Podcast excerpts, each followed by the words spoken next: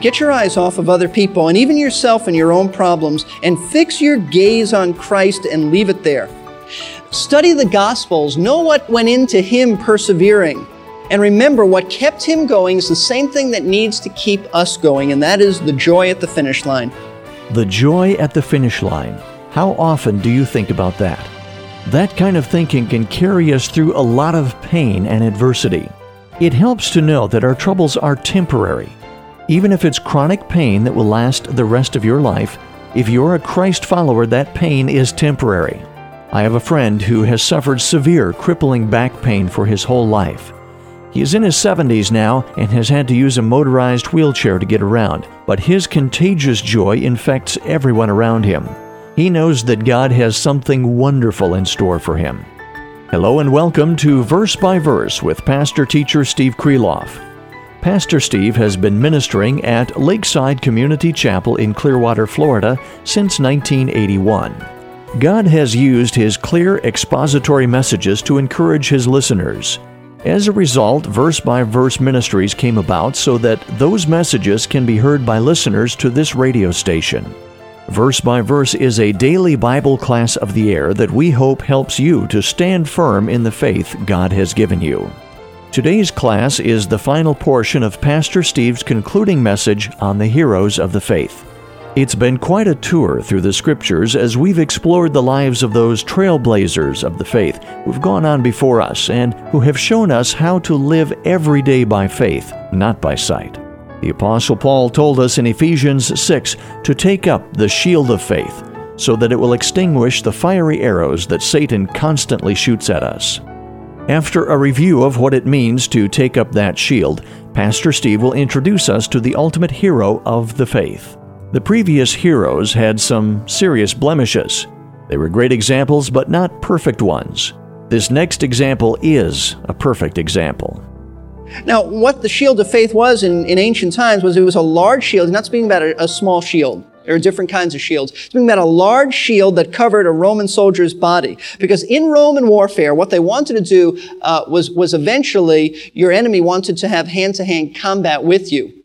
But he had to get you inactive in order to do that. And so what they did, they would fire arrows or darts which had been dipped in pitch that burned slowly and very hot hotly. Before shooting the arrows, they would light them so they just burst into flames, and then they would aim it at the enemy. If it penetrated, if it didn't hit your, your shield and it penetrated you, it would obviously burn you. And I understand that it would burst into more flames and then you, you would take down your shield and your guard and you would be, the soldier would be inactive. And then your enemy would rush in and could defeat you, most likely defeat you in hand to hand combat. Now, our enemy, Satan, throws flaming darts at us in the forms of temptations to doubt and not believe God. And if those darts, if you let them hit you, they're going to burst into more areas of doubt and they spread and then you're inactive and then you'll be defeated. So what is the shield of faith? It is our trust in God's word. It is trusting that God, what God has said is true. That's the shield of faith. Look, you know, as we've gone over this in Hebrews chapter 12, it's obvious that God has a course laid out for us. His unique plan for your life. It's not the plan for my life. My, my plan is different. Uh, God's plan for me is different than God's plan for you. But he has a unique course for every one of us. And uh, for some, as I said, it may be to go to the mission field. It may be to do something that's difficult. It may be just a rough situation. It may, it may be uh, some hard times. And we're all tempted to not want to run that course because we can't, we, we say we don't believe God. That's the bottom line. We don't believe God that we can trust Him to give us the grace in this situation, these situations. So some of us have dropped out. We've gotten off course. What you need to do today is get back on course. Because the Old Testament heroes of faith say to us, we stayed on course and God was true to His word. So we've got to get back on course. Get back in the race. See, it's our turn to run. And as we run now, we're going to be given a second encouragement to keep running, even when we might feel like quitting. The first encouragement is the Old Testament heroes of faith. The second encouragement, and this is something, by the way, that even the heroes of faith didn't have. The second encouragement is the example of Jesus Christ. Verse 2. Fixing our eyes on Jesus, the author and perfecter of faith, who for the joy set before him endured the cross, despising the shame, and has sat down at the right hand of the throne of God. All good runners stay focused. It's just the way it is. They, they don't allow things to distract them in a race. Uh, like other people, or a crowd, or, or noise. In fact, um, when I looked at the video of the uh, New York City Marathon, I remember the announcer saying that uh, this man's going to win. And, and he wasn't ahead at that point. And the reason he said that is uh, this former runner who was announcing it, or was the analyst, said, notice his eyes. He's not being distracted. He's looking straight ahead. But look at the other man. I think the fellow is from Mexico who uh, eventually came in second. He said he's turning his head, he's looking around, and uh, that's a sign he's growing weary, he's growing tired. And it was true. The South African kept his, his uh, eyes fixed ahead, and, and he won uh, because he wasn't distracted. I, on the other hand, finished out of 27,000, 18,000 and 700 and I think 48, something like that. And why? Because I allowed, purposely allowed everything to get my attention. I purposely did that. I purposely didn't stay focused. Not that I would have challenged the guys in front had I stayed focused, but I would have finished better had I stayed focused. But I, my first marathon, I wanted purpose. I, I took in the sights and sounds and, and the noise and the smells of New York City. That's what I wanted to do. Uh, that's true of sports in general.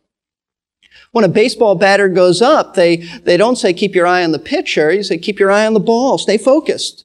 When you're playing defense in basketball, you, you, you uh, are, are to stay focused on the, the basketball. And you watch that. But in a spiritual marathon known as the Christian life, we are to stay focused on one object, one object, and that is the Lord Jesus Christ. Notice that verse 2 refers to him as Jesus, not Jesus Christ, not even the Lord Jesus Christ, because the writer's emphasis here is on the earthly life and ministry of our Lord, and in his earthly life and ministry he was called Jesus. The writer tells us to fix our eyes on Jesus and the way he lived on this earth. That's what he's saying. And how did he live? By faith. By faith. That's why he's referred to as the author and the perfecter of faith. Author in the sense that he is the leader of faith. He is the leader. In other words, he is the supreme example of how to live by faith. Perfecter of faith in the sense that he's completed. The word perfect means to complete, a goal. He's completed the race of faith. He finished his course with triumphant faith. He is the supreme example, even beyond the Old Testament characters of, of how we are to run the race of faith. Jesus lived by faith like nobody else. In fact, even though he, on earth, he is the God man. In fact, he is the God man even now. But even though he is God, while on earth, he didn't operate in his own strength, in the, in the divine power of himself. As a man, he trusted the Father. He lived in the power of the Spirit. He lived as a man, and that's why he's our supreme example. And his prayer life, for example, was a, was a life of, of faith. His resistance to Satan demonstrated his trust in God's word. His humble trust in the Garden of Gethsemane was a demonstration of faith. 1 Peter 2.23 says, though he was reviled, he reviled not. I mean, though he was cursed at, he didn't, he didn't scream back at them, but what? He kept entrusting himself to the one who judges righteously. Even his last words on the cross were, were words of faith. He said, Father, into thy hands I commit my spirit. Always faith. Even his enemies recognized his trust in God. They said, uh, he trusted God, let God deliver him as he was on the cross. But how did Jesus endure the cross? Have you ever asked yourself that? How did he endure the cross? Well, this verse tells us, who for the joy set before him endured the cross, despising the shame, now he is set down, set down at the right hand of the throne of God. The reason that Jesus did not waver in the race or quit was because of the joy awaiting him at the finish line. Exaltation, glorification, which included uh, the, the finished work of Christ, the satisfaction of, of, of finishing that work and bringing many sons and daughters to glory, but the exaltation and glorification, that's what kept him going. And he knew it was waiting for him because Psalm 16 verse 11 says, in thy joy is, in thy presence is uh, joy forevermore. He knew that referred to him. It was a messianic psalm. Now, what is the writer to the Hebrews saying to us? How do we apply it to his life? His point is this, when you feel like giving up and you're discouraged over your circumstances or you've been burned by somebody and you're, you're just uh, really having some difficulties, you need to think about Jesus and the circumstances he faced and how he endured the cross. The most degrading punishment for those considered subhuman. That's what Jesus endured. And even though he despised the shame, it said he despised the shame of it. He didn't say, oh, great, the cross. He despised the shame. He was, he was crucified as one who was cursed by God, disgraced by man. It says that Jesus persevered and endured it, even though he despised the shame. And that's why we need to fix our eyes on him. Because no matter what you and I go through, it will never, ever be as tough as what he went through. Never. Never will it be as tough. And he didn't give up and disobey. And that's why the writer says in verse 3, For consider him who has endured such hostility by sinners against himself, so that you may not grow weary and lose heart. Whenever you think of giving up, you look at Jesus, because he never gave up. And you never have gone through anything like he, he's gone through. It has been truly said that no matter how tough we have it, someone else has had or had it tougher. That's not real comforting unless we can see a reason to hope that our own situation will be resolved. Well, the Bible promises that our trials will come to a wonderful conclusion. Jesus not only told us, he blazed the trail for us. Our lesson could almost end on that note, but Pastor Steve has some valuable, practical things to tell us right after we greet those folks who have just tuned in. You are listening to Verse by Verse with Pastor Teacher Steve Kreloff. Pastor Steve has been ministering at Lakeside Community Chapel in Clearwater, Florida since 1981. Verse by Verse Ministries is pleased to make these expository or verse by verse messages available through this fine radio station. Today's lesson is the conclusion of Pastor Steve's final message about the heroes of the faith, which are chronicled in Hebrews chapter 11. If you missed the start of class or if you want to hear the complete message, I'll explain how to take care of both of those details at the conclusion of our broadcast. Let's get back to class now. Here is Pastor Steve. You see, let me tell you something very, very practical. The problem with so many of us is that our eyes are fixed on some person or people other than Jesus. In fact, the writer here, literally in the Greek, it means look away to Jesus. Turn away from whatever you're looking at. It may be other people. It may be that your eyes are fixed on, on a, a pastor or pastors or some well-known Bible teacher or, or teachers at school or close friends. And, and what happens if they fall spiritually, you're devastated. You're just devastated. Why? Because your eyes got away from Jesus. Your eyes are away from Jesus. Or even looking at yourself and your problems. I do not endorse modern, uh, uh, even Christian counseling approach that says, let's look within. Let's look at ourselves. Let's look at our background. I want to look at my background. I don't want to look within. That's depressing. I'm here for help. I don't want to be more discouraged than when I first came. That's not, that's not biblical. Bible says turn away from your problems.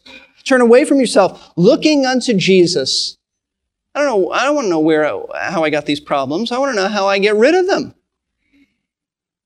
So get your eyes off of other people and even yourself and your own problems and fix your gaze. That's what he means. Fix your gaze on Christ and leave it there. Study the Gospels. Know what, what, what went into to him persevering. And remember, what kept him going is the same thing that needs to keep us going, and that is the joy at the finish line. And we have a finish line too, and there is so much joy there. And that's what you need to remember. The joy of what? Being in his presence, the joy of our inheritance, the joy of our spiritual rewards. Romans chapter 8, verse 18 says basically it'll be worth it all. It'll be worth it all when we see Jesus. We need to run that spiritual marathon, looking forward to hearing those words at the finish line Well done, good and faithful servant. Enter into what? The joy of your Lord or Master. Let me tell you something from my own experience about running a marathon. And it's true in the spiritual realm, and that's why I'm bringing out these, these things to you.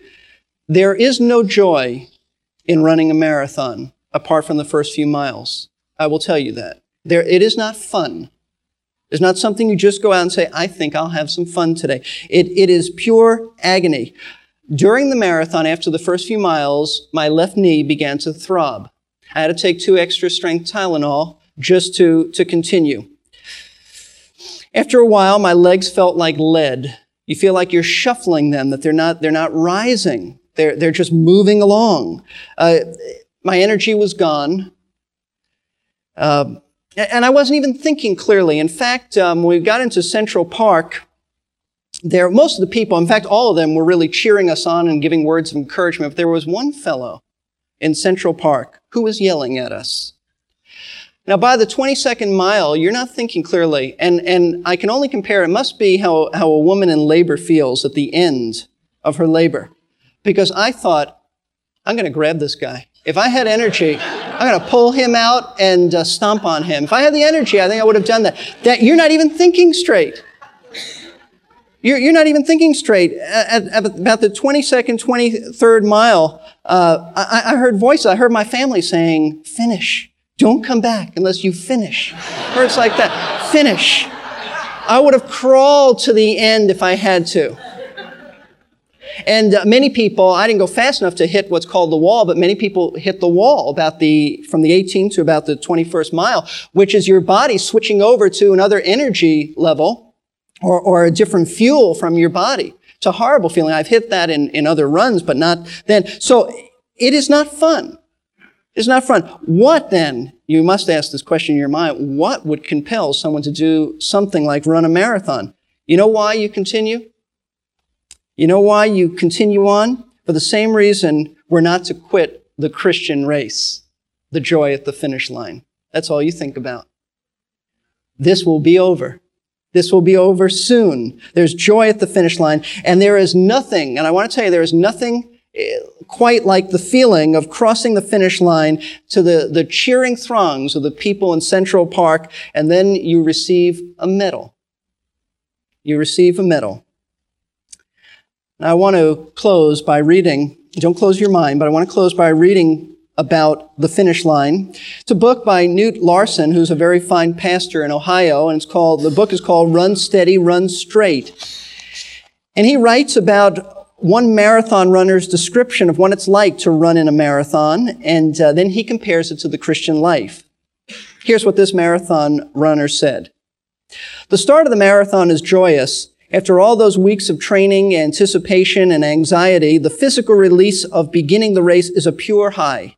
Like children rushing out for recess, we're finally moving.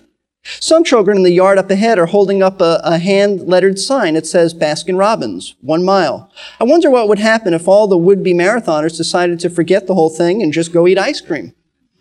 Would it spoil some vast eternal plan? Maybe it would. Ten miles and all's well. Try not to subtract 10 miles from 26 if you can help it. The runners aren't talking and laughing now. Everyone seems to be absorbed in his own personal struggle. 21 miles. Yes, Virginia, there is a wall. It's alive and well and living in Michigan. It just keeps falling on me. Not one big crash, just a whole bunch of little ones. The ceilings and floors are crumbling too. The whole building has been condemned. Can a condemned building run five more miles? There are a lot of people walking up ahead. Does the universe care if you stop and walk in a marathon? Do I care? If I stop and walk, will the earth stop revolving around the sun or something? Four more miles. Or is it four more light years? Henderson says you're supposed to let the other runners carry you through the last part of the race. That sounds like a good idea, but there aren't many runners around now. There are some walkers, but they don't help. They discourage me. There's one runner up ahead in a yellow t-shirt. On the back, the word dummy is printed in blue letters. Does that mean him or me? it could work either way. Grinding out the last four miles with a big blue dummy sign jiggling in front of me. Now he's slowing down. Don't stop. If you pull me in, I'll push you in. Fair, fair enough. He's walking. I'll have to pass him. Goodbye, brother dummy. See you in the shower. The water tower is getting closer, uh, though. It's not a mirage. There's an end to this somewhere. Somewhere on the other side of infinite distance, infinite time. Maybe when I finish, I can lie down and drink the water tower until it's dry. Or maybe they can carry me to the top and throw me in. But I have to finish. That's not a choice. I have to finish. I don't know why. I don't care why. Burn what you have to, body. Just let me finish. Burn it in the runner's internal fires and send the smoke out the runner's chimney. 25 miles, just past the timers, there's a nice looking girl. She asked me if I want some ice. Her smile reflects concern and compassion. We're going to make it. Old paint. We're going to fall down. Man, uh, mangy moose. Just don't fall down. If I fall down, six men in a crane won't get me up. 26 miles, only the stupid 385 yards to go. I think the extra yards came in because some Queen of England didn't want to move uh, to watch an Olympic marathon. I'll finish now. The rest of it could be barbed wire and broken glass, and I'd crawl over it somehow. I'd rather finish running, though. Here's the track. It's almost over. Oh, what a beautiful sight. There's a great big finish banner to run under. There are people there and some kind of music. If marathoners have a heaven, it must be something like this. Now let me read to you Knute Larson's parallel for the Christian marathon. The start of the Christian life is joyous. After all those years of fighting faith, the spiritual release of beginning the race is a pure high. Like children rushing out for recess, we're finally saved. Some people at work are trying to get me to forget Sundays and join their sports club, and they laugh at my faith. I wonder what would happen if all Christians decided to forget the whole thing and just go sit around. Would it spoil some vast eternal plan? Maybe it would, for sure. Ten years and all's well.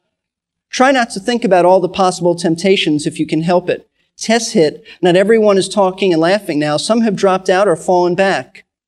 Now and then a wall hits. Satan makes inroads. Life seems like it isn't even worth it. For a few days, you even forget that you have the Holy Spirit. It's scary. But you get back to trusting and the running and serving happens again. A lot of people are walking now. In fact, some of the people who got you started in the Christian life are walking. Some of them are even sitting down. They got tired, they say. A few invite you to join them in the shade, but you can't because you hear the voice of the Lord in the scriptures calling you. Somehow in your mind's eye, you see him running, enduring the worst of affliction, taking even the pain of the cross for you and you want to go on. You ask for the control of the Spirit and you get, you get going, doing what's right. There's one runner up ahead with the word hypocrite pin, uh, printed in big blue letters on his back. Does that mean him or me? It could work either way. Now he's slowing down. He's walking. I'll have to pass him. Goodbye, brother hypocrite. The end is getting closer. I know Christ will be back someday. Maybe when he comes, I can lie down and drink from the water of life forever in the presence of Jesus Christ himself. I have to finish. It's a choice, but I have chosen. I know why, because of all Christ has done for me and the beauty of the finish. I'll finish now. The rest of the race could be uh, tests of all kind, but I know the Lord will give grace and strength. I'm going to make it. Here's the finish banner, and Christ is back. What a sight, and some kind of music. There's my mother and my sister. Hello, hello. There's David and Paul and all the saints. Jesus, my Lord, I love you. What a finish! What a great allegory! And what a great study we have had learning from the heroes of the faith. Where are you in the marathon of life? Perhaps you haven't even started yet. As you can see, it is not always easy to have faith, but we have also seen that it is worth it. Perhaps you started well, but you've gotten tired. Don't give up. Look at the example that Jesus set.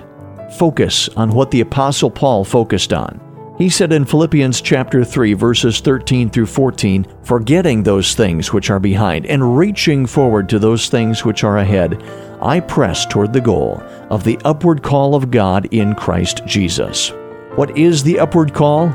That's when Christ returns and calls his followers to meet him in the air.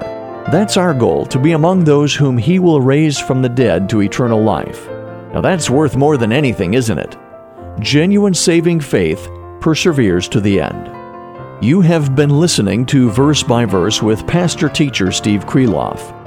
Pastor Steve has been ministering for over 25 years at Lakeside Community Chapel in Clearwater, Florida. His messages are made available to this radio station through Verse by Verse Ministries. It's a faith ministry made possible through the prayers and gifts of interested listeners who have first been faithful to their own church.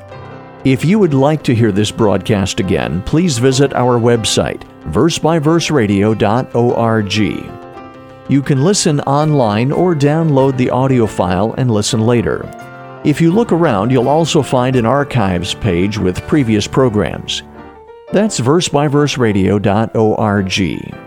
To hear Pastor Steve's entire message about the spiritual marathon, you can call us at 727 239 0306.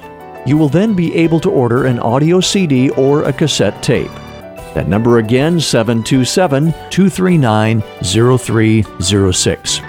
Thanks for joining us for today's class. It has been great to have you with us. Please join us again for the next verse by verse and the beginning of another study.